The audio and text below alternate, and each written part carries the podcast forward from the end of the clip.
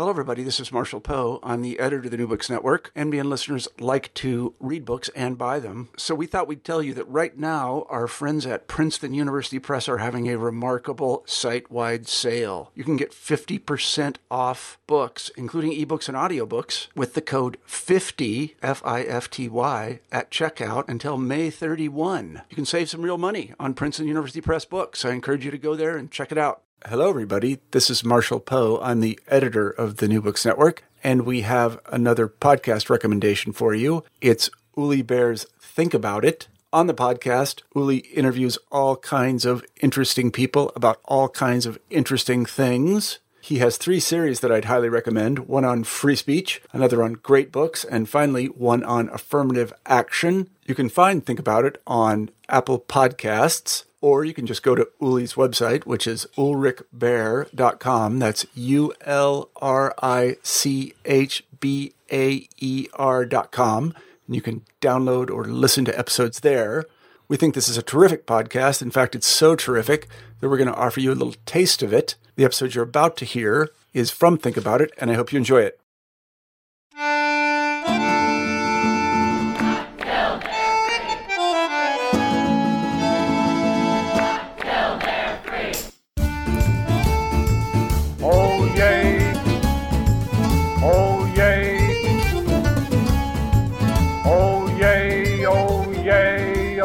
Yay.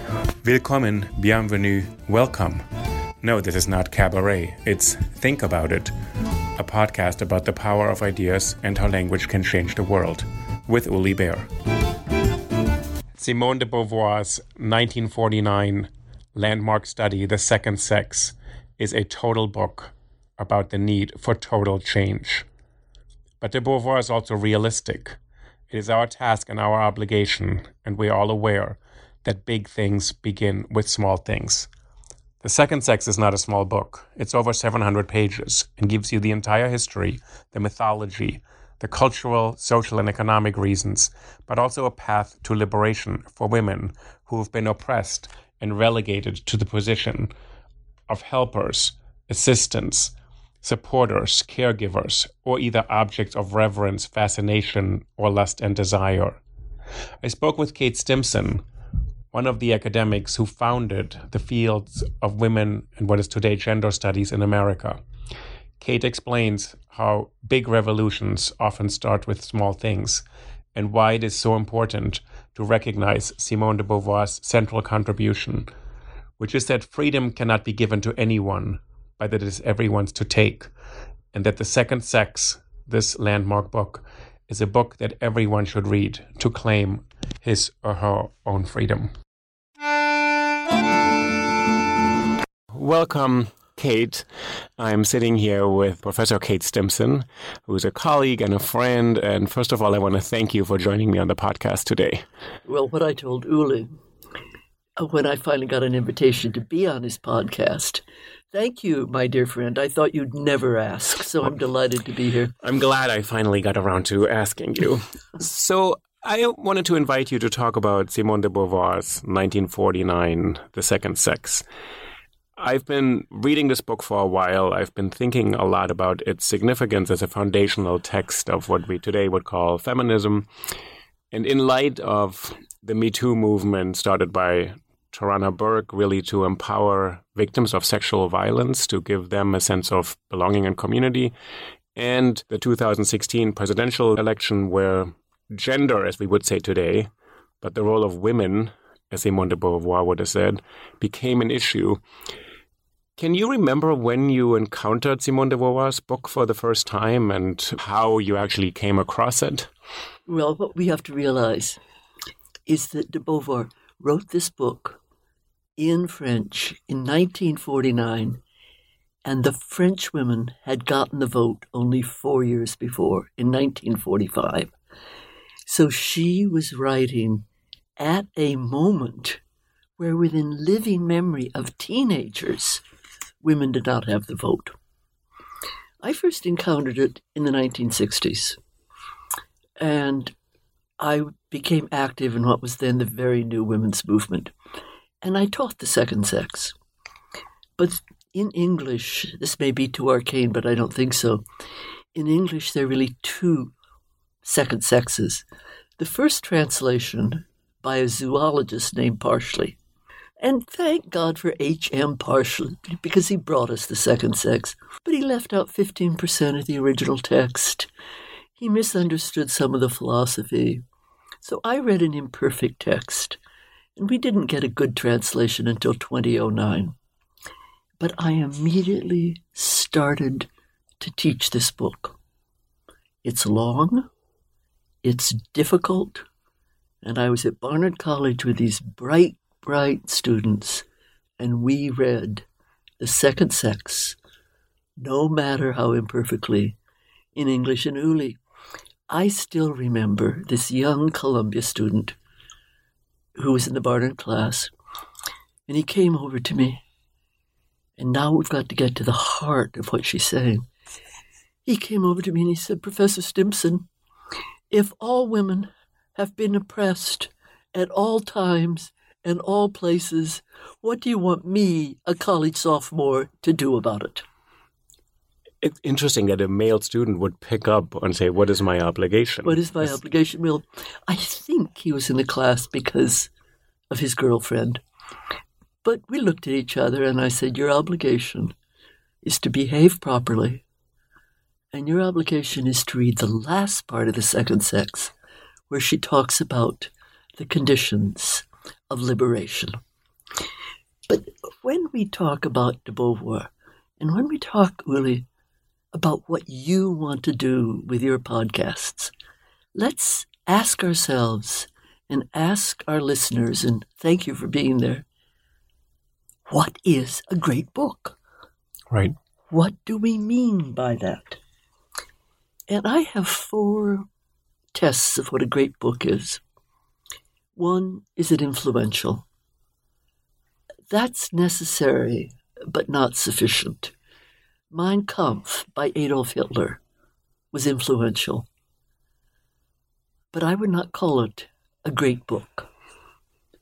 Because a great book like the second sex, has these three other qualities.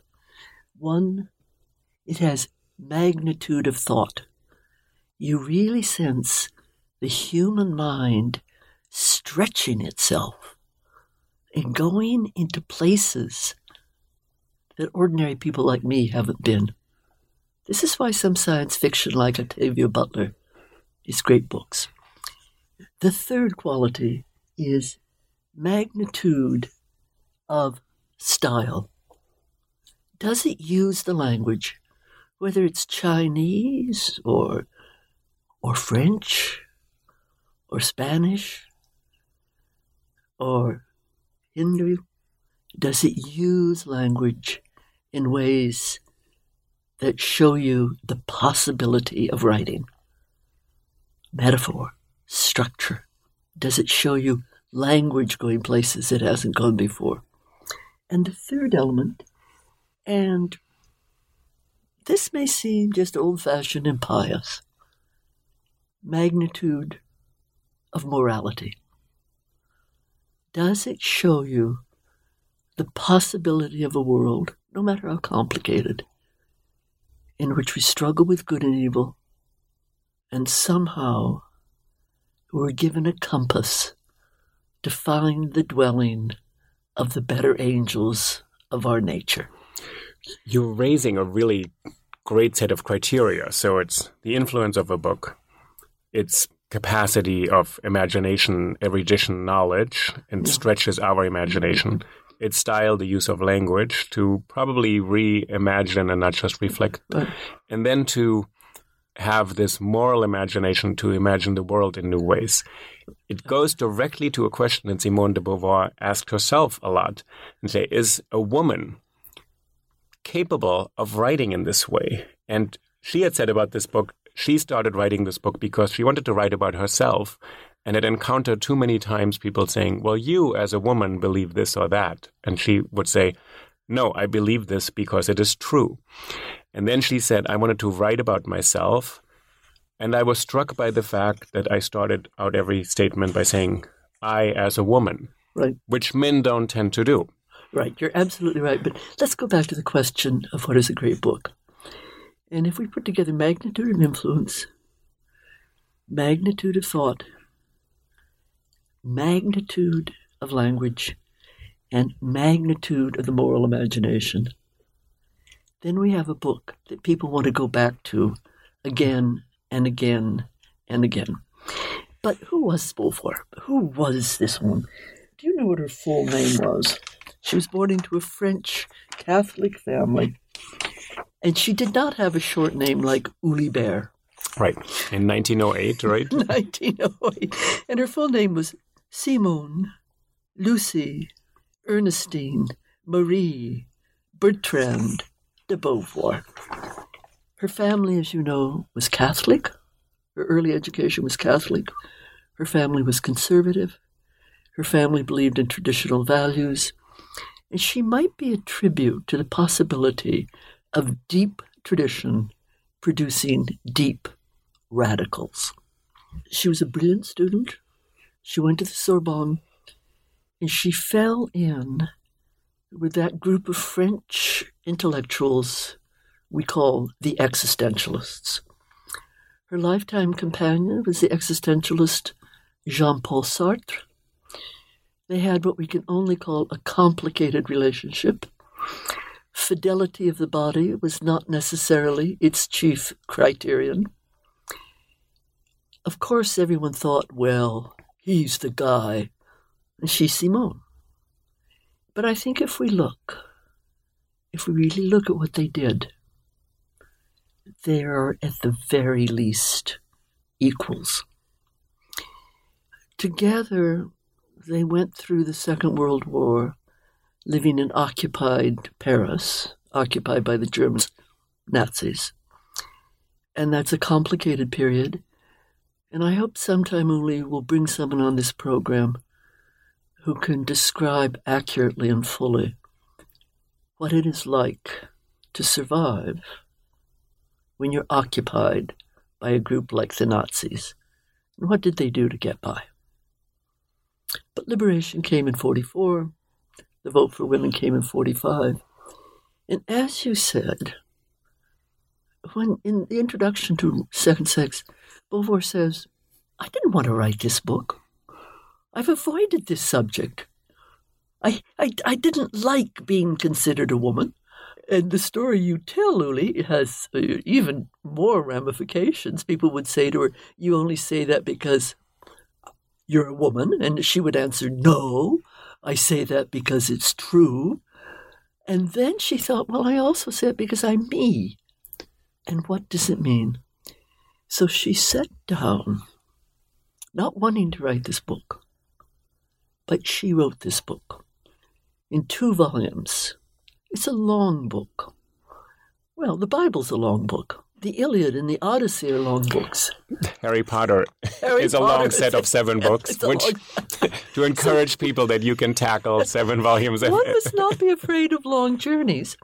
And with Beauvoir, you can work your way through it. It has a very clear structure. And she writes with great subtlety and intricacy. But if the translation is right, you can always tell where she's going. She has a mind that is marked by the virtue of being both deep and lucid. And in that way, she is like a scientific philosopher. And what's striking about the first part, where she chronicles the history, the myth, the fables, the legends, the fictions about women throughout all of human history, Oh. she has so many details, and yet you know she's telling you a long, comprehensive story. Absolutely. I like your word comprehensive. Beauvoir is giving, there must be a German word for this, a total history. And then she ends with a hopeful note. What can we do now? Now, what is the German word for the artwork that brings in everything? Gesamtkunstwerk. Oh, the know. t- total encompassing work of art that combines all the senses. What is all the German modes. word we would use for the philosophical work that combines all the disciplines Yeah. and moves from the beginning of time to the end. Well, it's something like a Hegelian universal historia or something Right. like that, a universal history. And as you're saying, she gives us the first chronicle, not in any way to justify anything, but you end up reading the first book and thinking, so this has been the condition of women through history. Right. And then you arrive at what she calls lived experience. Right. Yeah, let's just go through it if our listeners can bear with us. Because to respect this book is to respect the nature of the journey that she's taking us on. The deep underlying idea comes from the 19th century German philosopher you just mentioned, Hegel. And his deep idea here is not exactly cheerful. It is not exactly a happy, happy description of human nature. And you have to correct me if I'm wrong, but in this way, his description of human nature is a little bit like the English philosopher Thomas Hobbes' description of nature. We live in a state of nature and it's short, brutish, cruel, etc., etc. But what is she saying? Now, I want our listeners to imagine Uli and I are sitting here in a studio. We're regarding each other. We're both civil. We have both been raised to be mannerly people. We've both been raised to regard other people politely. We have put a costume of behavior over our deep impulses. And those impulses, we really look at each other with hostility. We fear each other. This is the idea of Thomas Hobbes. This is Tom, and this is the idea of Hegel that Beauvoir adapts. And if I add one thing, Yeah, there's this kind of agonistic relationship. And then in Hegel, he says, it also is found within ourselves. We are also unhappy with the fact that we know ourselves, this idea of an unhappy consciousness, which, so at first, you're right, Simone de Beauvoir gives us this idea that people are put on the planet in the prehistory. There's a competitive dimension to it. Oh, there's comp- but people want to get out of this state of hostility. And what do they do? They think of themselves as subjects. I am Kate. I am an active subject. I'm sitting across from Uli. He is an active subject. But he bothers me. I bother him. And so what we do is we cast other people as the other, different from ourselves, and then we try to control them. We try to master them. We may even try to enslave them. We make them safe for ourselves. So it is the great subject other relationship. And Beauvoir's insight, her formidable insight, was to genderize this relationship. Men want to be subjects, they want to be active in the world, they want to act in freedom, and they have made women for millennia. They have made women the other, sometimes literally enslave them, but they have made women subordinate to themselves, and therefore the title, The Second Sex. Hmm. How would you pronounce it in French? Your French is better than mine. The deuxième sex. The deuxième sexe. which is, and she wants to place emphasis on this process. This is an active human act to turn the other into somebody you can either subjugate, oppress, or idolize, idealize. Well, that's part of the trick of it. And Beauvoir is very acute on how thinking they we're in love masks the reality of the relationship. The 19th century British male feminist John Stuart Mill was also very good about this. He says, What we have in relations between the sexes is an intimate and domestic relationship. And Beauvoir will add to that it's because women live within the home, it's very hard for them to organize. And it's not really till the 19th century, in the beginning of industrial labor, that women can form some kind of political solidarity. Mm-hmm. Women have always had networks. They've always been women's world. But it's not until a modern period that this becomes politically a force of solidarity. But we can look at contemporary Africa and the great women leaders there, working out of women's networks and women's worlds. But the journey, what is the journey she takes us on? I should add that it's very French. In what sense? well, she she's very French about marriage. And you take lover. What happens when either the man or the wife takes a lover? And quite frankly, when I go back to the second sex, I remember that she was almost a contemporary of Colette. Right. In her understanding. And, and what's maybe French about that is that, of course, people take lovers all over the world. But the French kind of make a profession casually refer to it and say, yes, there was somebody, but we're still together. So in some ways, actually, the openness, which right. is a kind of coquettish or playful, but somehow strikes American readers as rather scandalous to well, admit whole, to this kind book. of possibility. Let me tell you about the journey, and you'll see the source of the scandal. So she starts off saying, she was really asking this question, how did this happen? How did 50% of the human race become the second sex, become subordinate? How did this happen to us? She, so she goes to the academic disciplines like biology. Does this offer an answer? Only partially. She looks at history. Well, what happened in the nomadic period? She says, well, maybe it probably has something to do with women's reproductive capacity. But she also has a passage, really, if we have time, where she talks about how men really hate women's bodies. And she writes Dans toutes les civilisations et de nos jours encore, elle inspire à l'homme de l'horreur. C'est l'horreur de sa propre contingence charnelle qu'il projette en elle. In all civilizations and still in our day, woman inspires man with horror. It is the horror of his own carnal contingence which he projects upon her. And that's what we do to the other. We project upon them all that we fear in mm. ourselves. Mm. We empty ourselves of our bad feelings and say, Oh, it's you. It's you. She says one very concrete things when she says that men have in this characterization this abhorrence of the menstrual cycle. And she yes. said if men were bleeding once a month, it would be a sign of being touched by the divine and they would celebrate it. Well, precisely. So it's a revaluation. And what do we do with the blood in war? The bloodshed in war. We make martyrs out of Celebrate. it. Celebrate. Right. So she said these things are, they happen, they're real, but then men give it a certain kind of value. And this, then she goes on to talk, what are the myths we project on women? The eternal feminine, the demon, the temptress, and so on. Then she looks at five authors. This was very influential. Kate Millett did this in Sexual Politics. Look at certain authors and say what they say about women.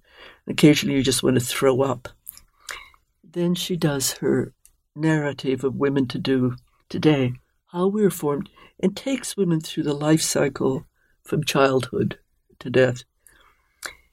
Two points here that I find interesting, and I hope our listeners do. One is perhaps the most influential statement in the second sex. One is not born, but rather becomes a woman. On ne naît pas femme, on le devient. One is not born, but rather becomes a woman.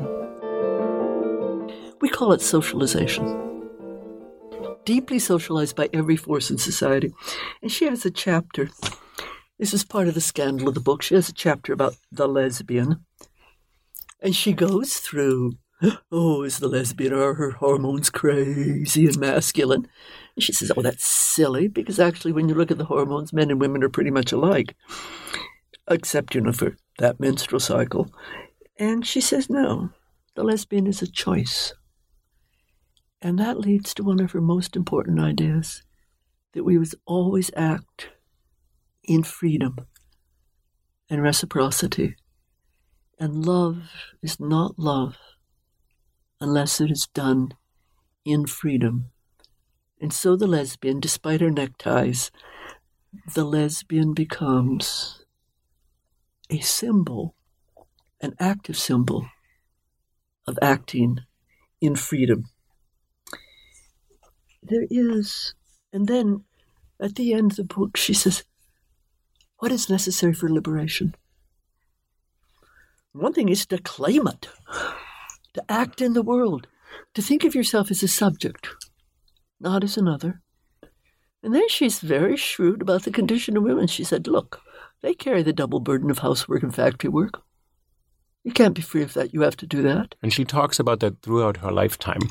This is a woman who chose to supposedly live in a hotel room. She said housework is repetitive and therefore pointless in a certain way. It's Yeah. not world making the way Right. Hannah Arendt would describe it.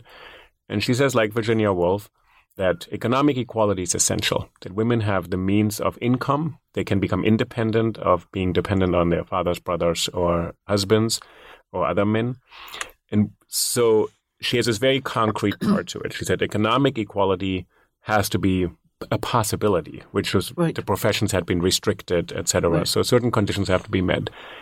When you say you have to claim your status as a subject, what does she mean by that? Because don't we all do that? Don't doesn't every person do that when they wake up No. and say something about themselves? No, because what she asks us to realize is what are all the social and cultural forces that have shaped our identity.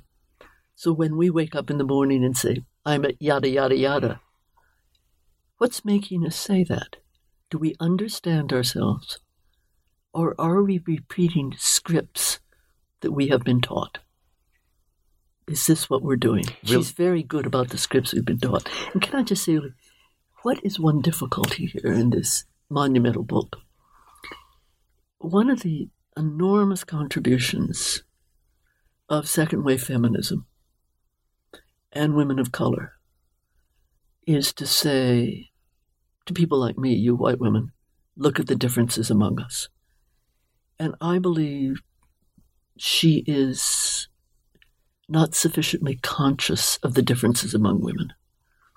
So that her narrative of who we are, I mean, she's conscious of slavery and she talks about it. But her narrative of who we are from birth to death, women are from birth to death, is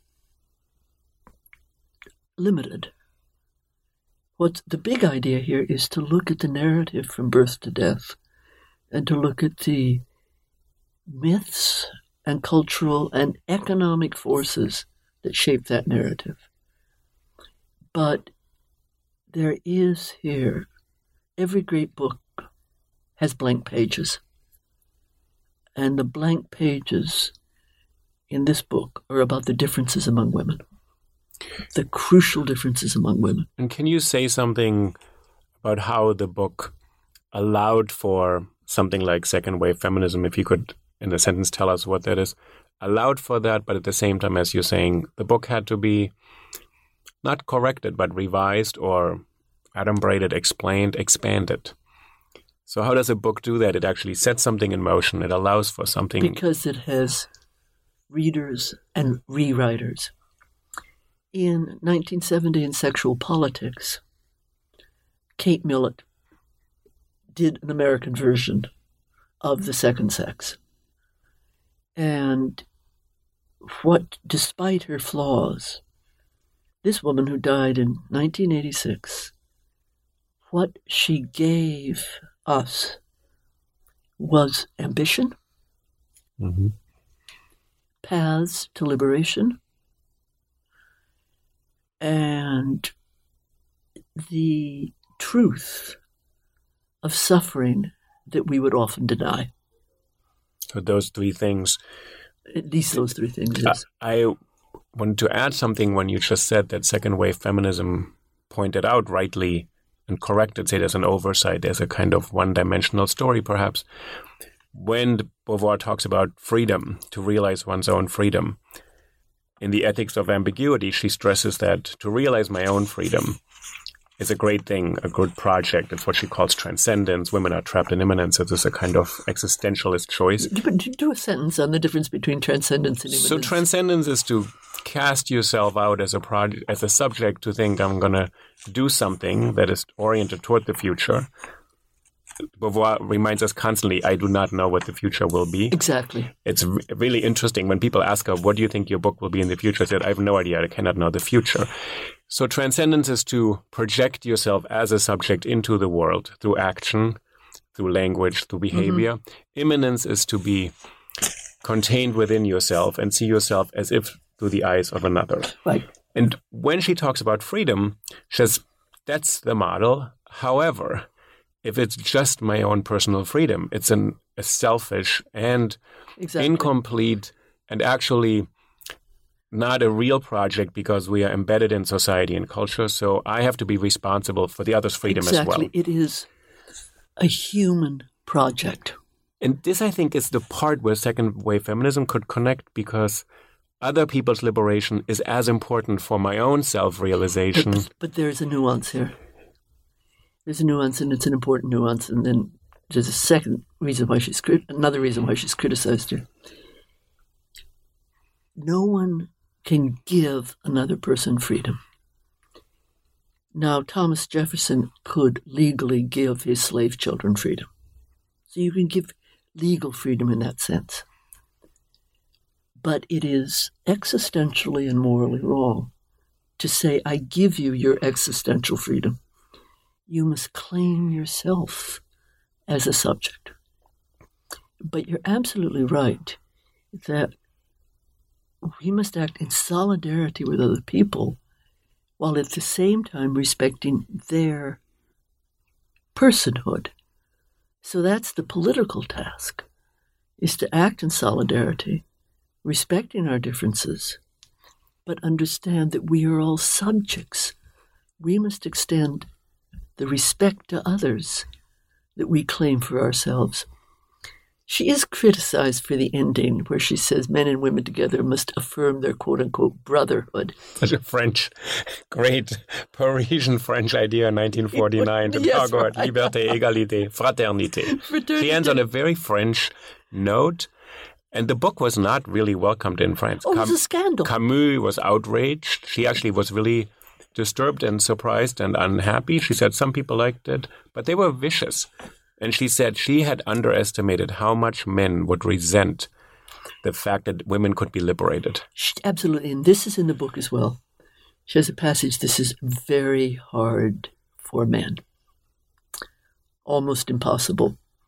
The feminist writer Susan Faludi, F A L U D I, is one of the American feminists who pointed to the male backlash and did this at the end of the 20th century. And again, the 19th century great English philosopher John Stuart Mill talked about how hard this is for men.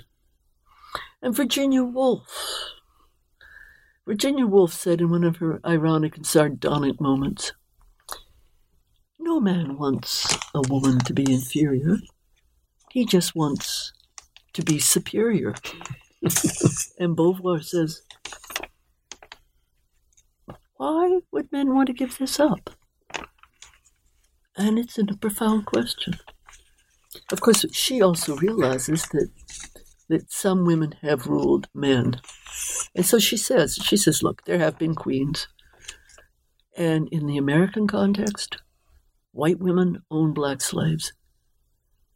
So when she talks about it being a universal condition, she's also aware of the great exceptions when women have had power and not always behaved in the most genial and reciprocal fashion. She has a very difficult thought in this book too, in the second sex, where she says, "The woman La femme poursuit un rêve de démission, l'homme un rêve d'aliénation. Tu es inscrite dans les yeux que j'aime. The woman pursues a dream of resignation, man pursues a dream of alienation.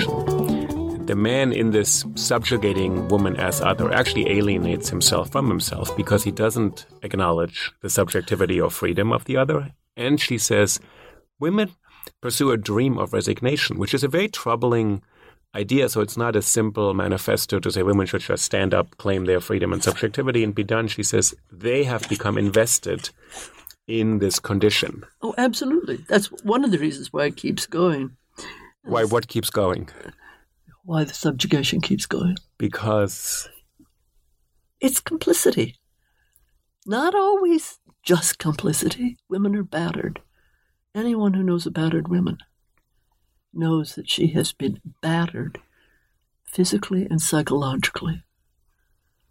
So it's not just women saying, oh dear, I can't do it. so you're saying There are things. real physical forces and material conditions. So there has to be material, political, legal liberation and protection defense. But then the other part is this is a book of philosophy. And Simone de Beauvoir is saying, giving you all this knowledge will not set you free. It's not a simple formula of knowing it means you're free now. No, no, it is action. Often difficult. Acting by doing what men have not done to women, mostly, which is to give others their subjecthood at the same time, so that liberation is psychological. Liberation is changing the cultural scripts. Liberation is changing the economic conditions. She's written a total book about the need for total change. But she is also realistic. The end of the book, as you said, Uli, it's come on, anyway, this is hard work, and men aren't going to like it, and women are going to have to work at it. And we have millennia to overcome, but this is our task Let me ask and you. our obligation. And every great, we're all aware that big things begin as small things. A thunderstorm begins maybe with one cloud, but big things begin with small things. You were going to look at a passage. I uh, was looking at a passage about love because she says it is the idea of love and saying to women that love is your supreme accomplishment that is one of the great tracks. And she says, on the day when it will be possible for women to love. Le jour où il sera possible à la femme d'aimer dans sa force, non dans sa faiblesse, non pour se fuir mais pour se trouver, non pour se démettre mais pour s'affirmer, alors l'amour deviendra pour elle comme pour l'homme source de vie et non mortel danger.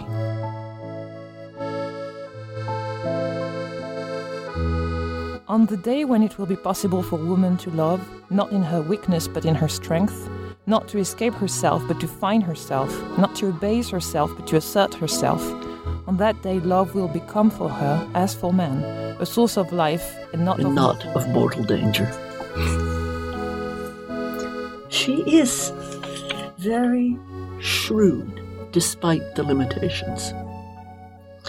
And I think it's important, and my hunch is you agree with me, and I hope our listeners do. It is important to realize that this book has the four magnitudes I spoke of. But she would be the first to admit that possessing the four magnitudes is not the same thing as possessing perfection. so that's an important distinction, right? A great book is not a perfect book. It probably is precisely not a perfect book because it allows people to start thinking for themselves, Yeah, to take action, to respond to this Exactly, capacity of the imagination. And that actually, I think it also does something, it teaches you something. It teaches you how to think about something so complex and so vast that you are part of. Exactly. And we cannot let the book make us passive readers. The great book with these four magnitudes, the great book makes us active readers. And like being subjects in the world, hard and arduous though that is, we claim our freedom as readers. And we take this book and all its nearly 800 pages and we find the passageways that are frail or the passageways that lead nowhere. And then we engage in our great privilege, our great honor, and our great necessity. We engage as active rewriters of the book. And this is some of what happened with the transition from a focus on women to the origin of which you've been an active and creative part of, of gender as a field of study. Of that goes from feminism to gender studies to the study of gender, which But not to encompasses mention LGBTQ. LGBTQ, trans rights, all these things which are evolving.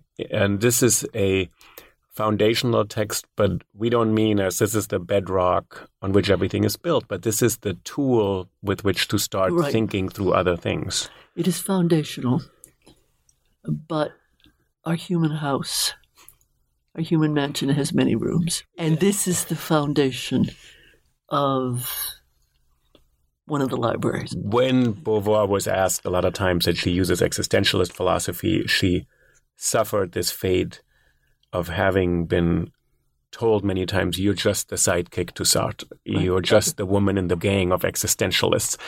Frankly, I was educated at some fine schools. I had never once been assigned a sentence by Beauvoir, and I read Aragon, Breton, Malraux, Camus, Right, right. Merleau-Ponty, Sartre. Somehow I managed to think that French intellectual life went straight through men, and then Hélène Cixous and Irigaray sprang forth from the heavens. right. So this book was not really present, Uh, but she wrote this book not to prove anything to anybody. I think I'm not sure about that. I'm I curious. think she wrote this book to prove something to herself. to herself, to herself. And this, I think, feels it feels like a very personal book in spite of its Right. length and erudition. This is the book where she writes as a woman, but says what that means. But she's still the woman who says, I say it because it's true. Right. I say it because it's true. If I can, early as we close, can I go back to that sophomore from Columbia College taking crossing the street to take a course in Barnard College? What do you expect me, a college sophomore, to do about it? Look at your curriculum, see what's there. Look at the world around you. Look at the differences among it. Go back to this book because there is a pathway for you. And one of the pathways for men is ask yourself why it is so hard to accept the freedom, equality of women. Why do men need power over women? And then women must ask themselves do I give up my human power? And maybe do I need power over other people? What about my children? She has a long passage about motherhood.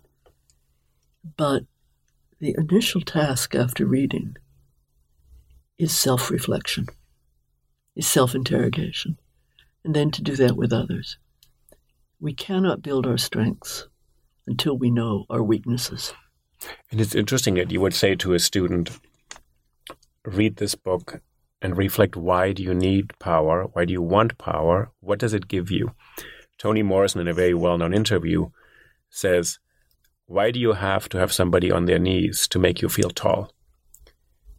That is not strength, that is not height, that is not tallness, that is just subjugating somebody to make Yes. you feel good. And this is what she asks. So the dependence, the investment in power, as if it's a universal thing and nobody is actually giving it to you, which is the failure to recognize I have power because I subjugate somebody else versus I have power because I recognize other people's freedom. The, Beauvoir wrote novels. She wrote an enormous amount of lectures and talks. There's been a great effort, I think, to make her feminist writings now available in English. University of Illinois has published these incredible companion volumes. Would you recommend to somebody who doesn't have that much time to start with the last chapter and then work backwards, which is probably an unorthodox, scandalous, blasphemous way of looking at this? Um, I'd recommend you start with the introduction the introduction, yes. because she lays the. She's logical. She lays, here's the introduction, here's what I'm doing, here's what I'm doing, here's what I'm doing, and try to work your way through it because the early chapters show you the burden of liberation and its necessity. If I can ask you one final thing. So I started out by saying we are still this book is going to be 70 years old next year. We're still engaged in questions that she raised 70 years ago, that John Stuart Mill raised 150 years ago, that many philosophers before John Stuart Mill, with exceptions of people like Mary Wollstonecraft, who really wrote about women, mention women for maybe half a sentence in their entire philosophical uh, This is why it's so much of world culture, either, as she points out, has either mythologized women or rendered them invisible. So either you're this, as I say, demonic creature or the eternal feminine or the rest of all that hoo ha, or you're nothing. Or you're confined to domesticity. You're rendered invisible, and that's very hard to be rendered invisible. But what we also have to realize, though it's only now making its way into the academic curriculum, women are not dopes. They're not dopes. And there have been protests. Let me end with the final story. My grandmother was a wonderful woman, very traditional. This is my mother's mother. Left school at the age of 12 to go into domestic service. You've heard me talk about this before. This is on the West Coast already? Well, she was born in Iowa and then And moves she to and her husband moved to the Pacific Northwest. And she whispered in my ear, whispered, Men may work from sun to sun, but women's work is never done. It was a kind of knowledge that was invisible to the larger world. If we look at the Greek, classical Greek drama Lysistrata that Beauvoir writes about, and women have their rebellions. And often in classical, and my favorite figure is Antigone and her. So the record is there. She actually writes about Antigone and she says, Antigone disobeys the law to find the law. Yes, yes, exactly. She disobeys the king's law to say there's another more authentic, a real Right. because one's way of describing things is not the only way. Right, right. So women haven't been dopes. They haven't been rocks, all due respect to rocks. They have lived their lives as best they could. And sometimes they've really been awful. They've really been awful sometimes. They've not been these, the second sex has not been a series of plaster saints. But the second sex, if you look at history, you see that the second sex has had outbursts of being the first sex. Sometimes that happened in convents. So one can look at history. My good student, my dear student, one can look at history and you can weep, but you must never be passive because there are too many achievements. There's too much resistance taking a variety of forms. History shows our capacities in what Beauvoir says to us. Exercise them. Use them. It's hard. Who knows when all this will be over? But you must act. You must use the freedom that is as integral to being human as DNA. It is our moral and political DNA. We'll end with that. This is Beauvoir's lesson. It's a moral failure not to act on your own freedom. Yes. She feels it's a shortcoming. It's it leads to all sorts of bad consequences. It's a moral shortcoming, a psychological, political, etc. But a moral shortcoming that to not realize, actualize one's own freedom. Right, but also she's she's just come out of the Second World War. And she says about the Jews, the Jews have also been othered. But what's interesting about the Jews is the people who other the Jews want to kill them at the same time. And men do not always want to kill women, they need them. They need them for children, they need them for love, they need them for labor. But they kill them too and the Me Too movement and the founders of the Me Too movement. I mean, they deserve enormous respect, and I'm glad you brought up that up. The Me Too movement says, I will not be destroyed. Right, which is it starts out as an empowerment tool for survivors. Yeah. And now there's other narratives and it's about Uh, right. male people and men in power, but it's really that to actually empower women to say they are shared stories and we can make them public. We are claiming our freedom Right. and we are claiming our dignity. And there will be, the word we use is there will be pushback. Pushback is such a mild word for such a terrible activity. But still, this is a book of profound realism and lightning flashes of hope. And to our listeners, read it as you can read it to rewrite it, and read it understanding what are the four magnitudes of a great book influence, language, thought, morality. Thank you, Kate. This is wonderful. And Thank you, I've, I've read this book a few times. It's 800 pages. I'm going to read it again now. and rewrite. Thank you, Uli. And it's absolutely true. I did say to Uli when I knew he was doing this podcast series, and I he asked me to be on, and I really did say to him, I thought you'd never ask because I love Uli, and it's been a great pleasure to talk with you. so this has been a wonderful experience to be your student for another hour. Kate, thank no, you. no, no, no. you were my co-teacher. Thank you.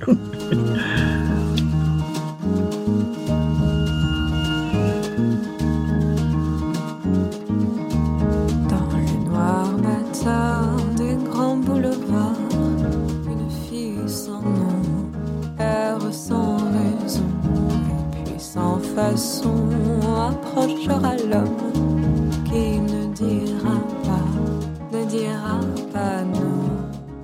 Amour déçu, qui sont les